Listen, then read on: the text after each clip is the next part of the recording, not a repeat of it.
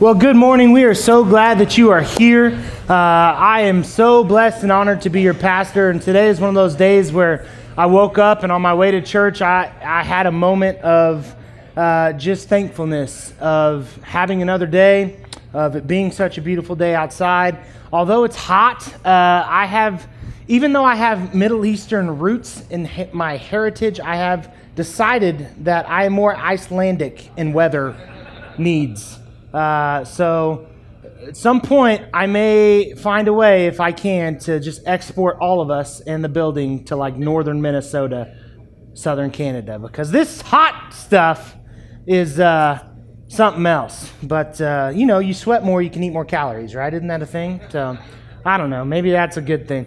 We're finishing up our series today in Habakkuk, uh, which we titled Suggestion Box, a study of Habakkuk. And uh, I've been really um, impressed with what God has done through this series because uh, I don't know if I mentioned this before, but when I was looking for what the next sermon series would be, uh, I kind of heard this voice where it was like, you should do Habakkuk. And I asked my wife about it, and she was like, yeah, you should do Habakkuk. That's a great book because uh, she reads her Bible, so uh, she knew that. And uh, I was like, who preaches out of Habakkuk? It's like, you know, a couple chapters, and what am I supposed to do with this? And I still felt this like nagging, hey, Habakkuk, Habakkuk, Habakkuk. And so I decided, which I would suggest you do, to listen to God. And I feel like He has done some really awesome things through that. And so uh, I'm not taking credit for that. I just want to give credit to Him. But I do want to say I'm a little, I'm a little sad that it's ending just a little bit. We are in week six. This is our final week of the series. We start a new one next week, and it will be exciting called the A Team. We're going to be looking at different uh, teams throughout Scripture and uh, how they helped one another and how we can be good team members and also look for, at the same time, good team members. But before we get there, we do get to finish with Habakkuk. Uh, I feel like every time I say that, you need to say, bless you. Um, but we're going to be in chapter 3, verse 1 through 19 today. And in chapter 3 of Habakkuk, we see uh, a really huge shift in Habakkuk's approach to God. So much so that many biblical scholars have suggested that chapter 3 of Habakkuk wasn't actually part of the original book. Like it wasn't part of the original manuscript. That somebody came back later and added this to Habakkuk. Somebody either stole his identity or added it to the book for their own purpose, or this one blew my mind too. There might have actually been somebody else named Habakkuk who continued to write and they just put it all together. But I am here to argue not so fast. I don't think that that's the case. I think what we see here is a man who is so in awe of the God that he serves that his only possible response is praise. And so we just see this complete change and shift in how he approaches God because he kind of is able to finally wrap his mind around what it is that God is doing. And throughout this book, we've talked about how we've seen something really awesome about how we can be honest and open in our communication with God, and how we can question and how we can ask why, and yet still have this super strong faith that what God is doing is going to be a good thing. And in chapter 3, we see Habakkuk praise God for the good thing that he is doing. And so I'm excited about it. And what we actually have here is uh, really a song of worship. So I'm going to challenge Phil to put this to music by the end of my sermon and then sing it for all of you guys after this. So, Phil, you have a task, get to work. But he starts. I'm actually going to start in verse 2, and it says, Lord, I've heard of your fame. I stand in awe of your deeds. Lord, repeat them in our day. In our time, make them known. In wrath, remember mercy. God came from Teman, the Holy One from Mount Paran. His glory covered the heavens, and his praise filled the earth. His splendor was like the sunrise. Rays flashed from his hand where his power was hidden. Plague went before him. Pestilence followed his steps. He stood and shook the earth. He looked and made the nations tremble. The ancient mountains crumbled and the age old hills collapsed. But he marches on forever. I saw the tents of Cushan in distress and the dwellings of Midian in anguish. Were you angry with the rivers, Lord? Was your wrath against the streams? Did you rage against the sea when you rode your horses and your chariots to victory?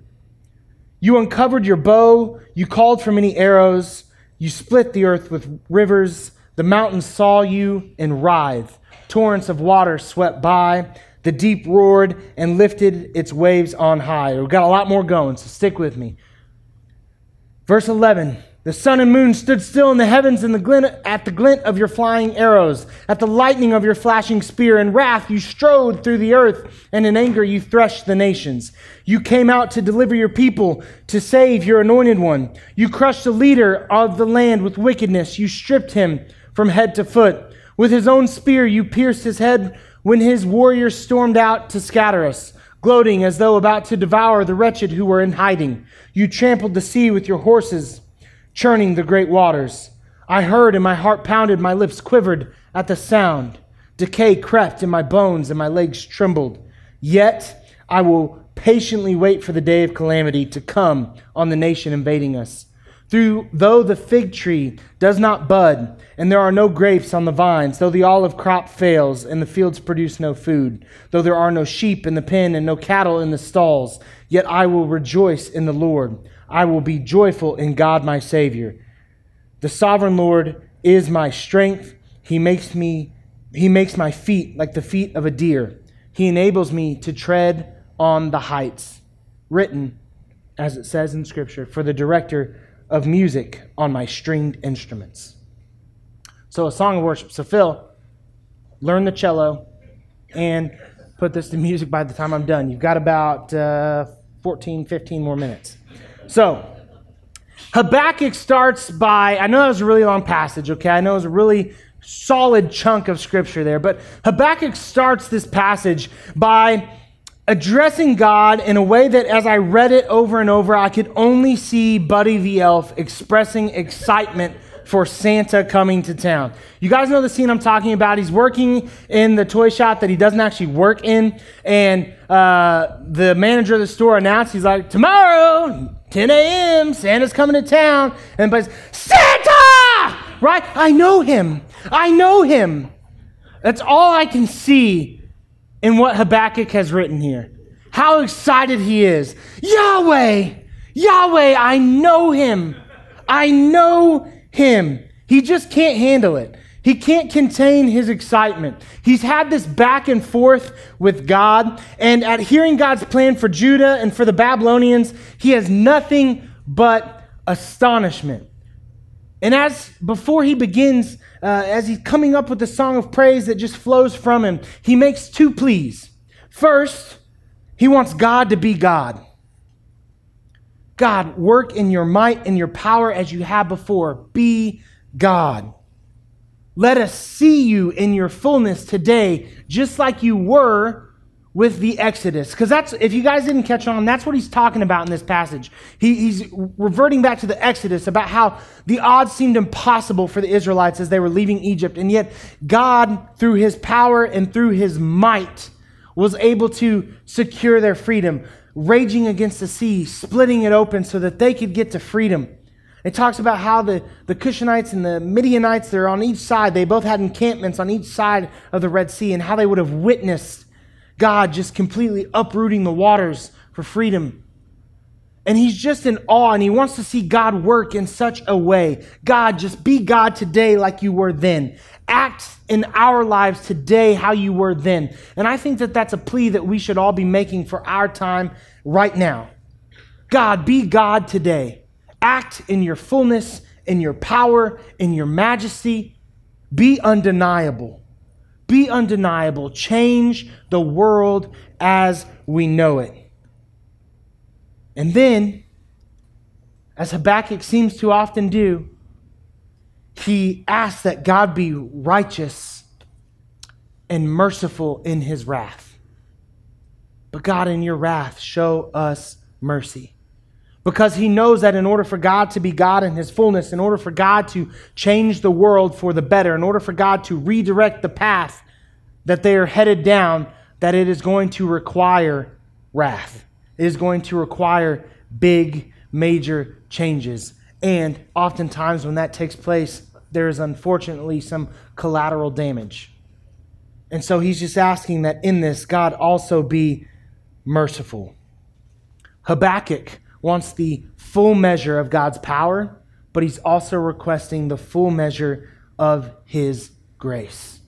And again, we see how we as Christians can be on both sides of the fence in a righteous way, where we can want fully for God to be God, but we can also desire that God be merciful to those that he can be merciful to.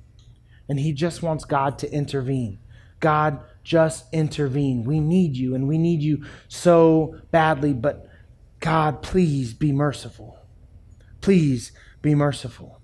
Today, right now, in our country and in our world, I can just tell you from a personal level, I connect with this request at such a deep level. We see pain and suffering and injustice and sinfulness and Satan working, it seems, at every corner. And our world, if we're being honest, is a dark place. It is. But there's also so much beauty to be had. There's also so much of God's majesty on display that we can remain hopeful even though we face the darkness that we face.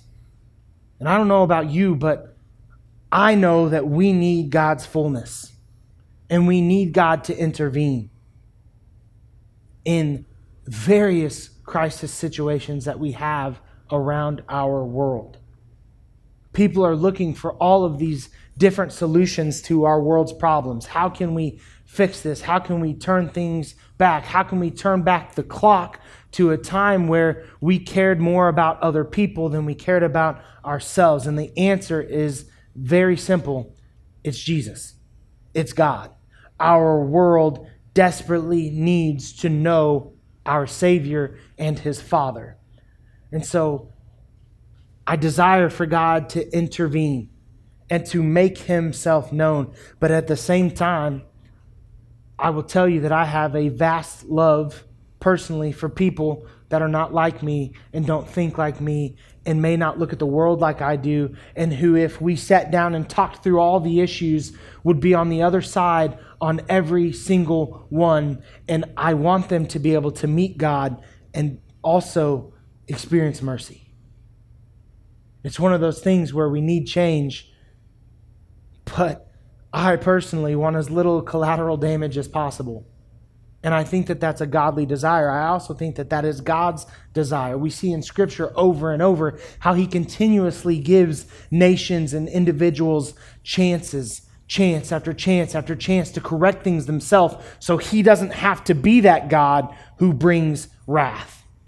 And it's only at that point where they have determined and destined themselves to stand in opposition to Him that wrath comes.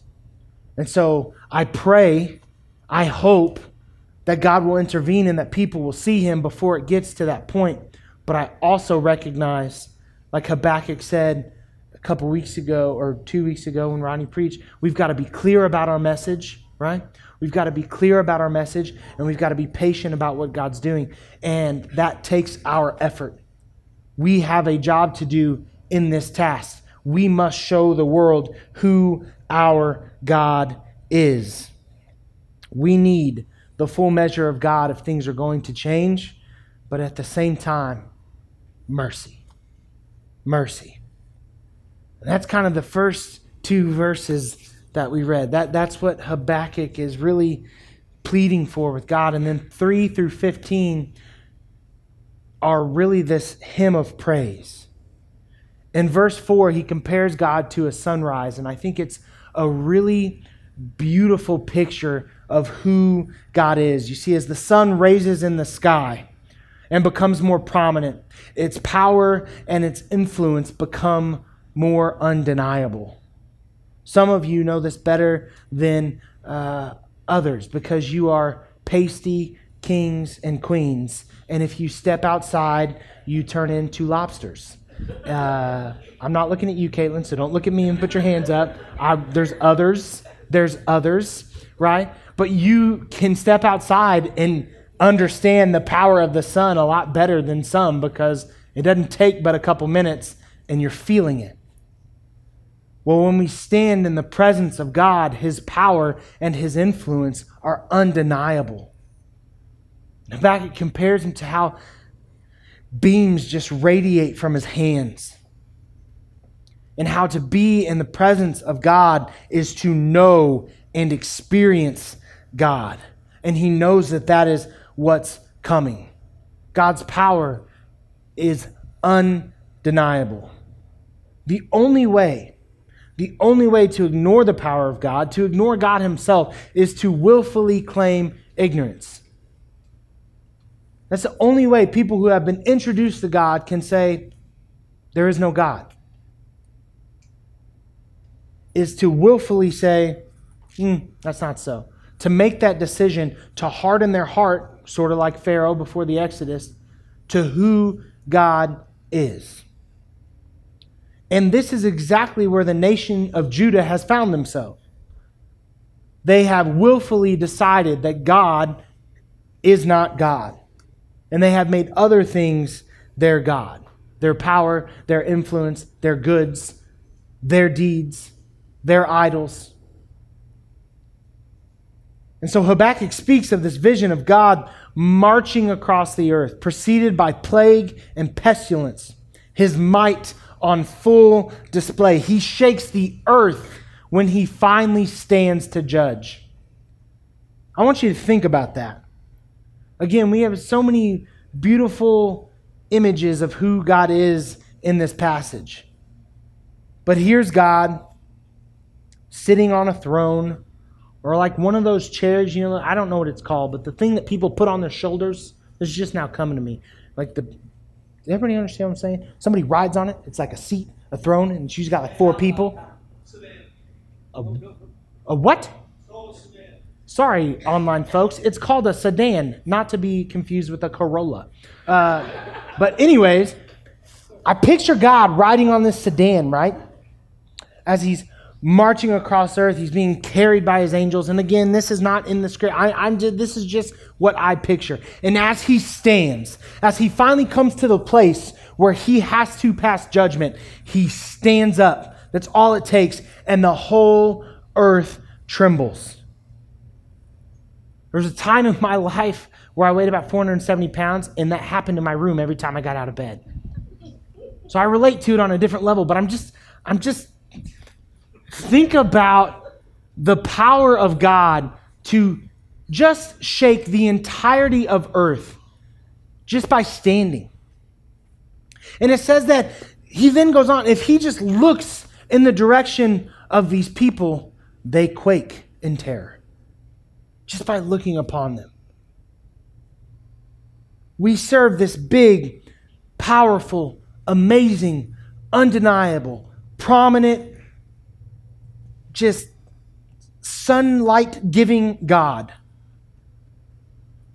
And yet, as sinful beings, and I am putting myself firmly in the sinful beings camp, we still look at God and think, He's not big enough. He can't do this. I'll just handle it. I'll take the reins, right? And then we wonder how we ever get to a position that Habakkuk finds himself in where he's pleading with God to move and then says at the same time, Yeah, I don't want you to move like that. We look at God as if he's not capable enough to handle our problems and then wonder how we get to a position where wrath ends up having to be his answer. And somehow we still blame him for that. We don't allow him to help, but it's his fault that he didn't. How in the world have we gotten there? So his might on full display, on full display as he stands trembles the earth, shakes the earth. And it says that the mountains and the oldest of hills crumble before him. We already talked about how the Midianites and the Cushnites, they, they shake in their tent. They had these encampments on either side of the Red Sea. And when God parted the waters, they were just in awe. And it's perfect that he puts that right behind the mountains and the hills crumbling. Because think about those mountains and think about those hills. the ultimate display of strength here on earth. What is more immovable than a mountain? What is more long lasting than an ancient hill? And yet they crumble before God. So imagine how helpless these people groups felt as they took to their tents for shelter. Their tents didn't stand a chance. Here's the thing about God. Just as God once worked on behalf of his people, he continues in power and might to work on behalf of his people. And if you can count yourself in that group as one of his people, he is ready to work on your behalf.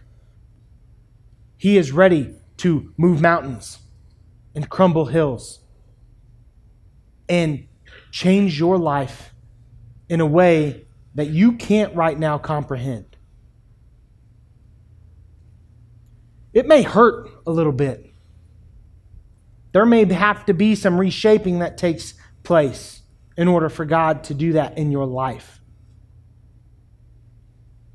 But can you, in the midst of seeing God's power and might, recognize through faith that He is doing good and working on your behalf? In verses 11 through 15, Habakkuk continues to sing of God's power and provision as it was seen through the Exodus. And the thought of it all leaves Habakkuk in shambles. I want you to think about how he describes himself in reflection of what God is doing. I heard, and my heart pounded, my lips quivered, decay crept in my bones, and my legs trembled he is losing all control of his faculties. He is a puddle before this powerful God. Why? Because this God that he has described is coming to judge Habakkuk's people and to bring about change. And God rarely does something on a minor scale. That's something that I have discovered in my life. I think too often that we forget that this God that Habakkuk describes is our God as well. We love the God that is all loving. We love the God that is merciful. We love the God who sent his Son to die for us so that we could experience forgiveness. We love the God who wants to provide for us, who wants to make all things work together for our good, which in this situation still happens. But we forget about the God who demands righteousness. And we forget about the God who is all powerful and who can crumble mountains and make nations shake just by turning his face towards them. That also describes our God. I say this for two reasons. If you're on the wrong end of this equation, get it right because he still is that merciful God. He is that God that will allow for forgiveness. He is that God that will wash away your sins. But you have to truly be repentant. So if there's something in your life that you need to be repentant of, now's the time. Right now. It's time to repent. I also say this to you because if you're on the side of the equation that has been wronged, that has been harmed, that looks around at this world and sees people who are not living righteous lives, who are harming and hurting others, they have to deal with the same God. And they will deal with the same God. Your job is not to focus on them, it's to focus on Him. He will take care of them. They will get what's coming unless they can truly be repentant about their ways. And I believe firmly that even though we experience forgiveness, we'll still have to deal with an amount of punishment. So understand that they'll get what's coming to them. But what you need to worry about is your relationship with God and how you can ensure that you personally are on the right side of that equation. Righteousness will be the measuring tool, and justice will be his, and those who come up short will face the consequences. But Habakkuk, and this is why I love Habakkuk, because this is how he ends. Despite his fear that he easily expresses, despite being a puddle, of losing all control of his faculties, of seeing what's on the horizon and being completely and understandably fearful, expresses faith and expresses patience. I will wait on God to punish those who are coming to punish us. He will wait for this nation of invaders to be dealt with. He believes in God's promises. He will be joyful in his Savior, and he will rely on him for strength. Throughout this beautiful book, we have seen what an honest and open relationship based on real communication with God looks like. Think if we could all get there, our lives would drastically change. I think it's an ideal goal for what our relationship should be. It shows what our relationship with God can be. But in the end, in the end, it comes back to faith. It comes back to faith. When you are in the midst of experiencing the trials, when you are in the midst of God bringing about righteousness, sometimes through his wrath. Wrath. We can question, we can wonder why, we can desire, and we can ask for change. But in the end, in the end, the question remains can we express faith in the face of fear? Because that shows what your relationship with God is like more than anything else. That shows the strength of your belief that shows the strength of your connection. That in the face of fear, in the face of trial, in the face of everything going wrong, can you still look at God and express faith in Him? I don't know why. I can't explain it. It doesn't make sense to me, God, but I will believe. I will have faith that you are bringing about good in this scenario. That right there shows who God is to you. Because if He's only God when things are good, if He's only a good God when things are good, is He really your God at all? Let's pray. God, I come to you right now. I thank you for this day. I thank you for this book of Habakkuk, for what it teaches us, for what we can glean from it, and what we can learn. God, I pray that you would help all of us develop an open line of communication with you where we can come to you out of real concern and ask questions and wonder why and seek answers and also take the time to shut up and listen and to be affected by your response. God, change our lives, change our world. We need you, me as much as anybody. We are far from perfect. We make so many mistakes. We are not a congregation of perfect people that have perfect answers. But God, I pray that you will make us a congregation of people that is faithful that chooses to believe in you in the midst of trial, in the midst of fear, that chooses to say that my God is bigger, my God is more powerful. I don't understand it, I don't get it, I don't have a good answer for why this is happening, but I will trust. I will trust and I will wait for the end of the story. I'll see how it finishes. I'll be patient with you, and I will believe in you. Help us to be people who have an earthly impact for eternity. Who don't just sit back necessarily and wait for you to do everything, but seek how we can further the kingdom with you. How might you use us so we can change the world for God? So that we can show others the merciful, powerful, righteous, sometimes wrathful God that we serve.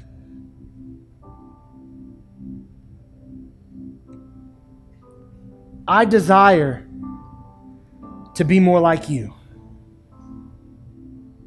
And I know that so often I fail at that. That even though I believe in forgiveness, even though I believe that you are in control, God, there are so many times where I still let the past shackle me to what I was. I still let the past shackle me to what has taken place to me.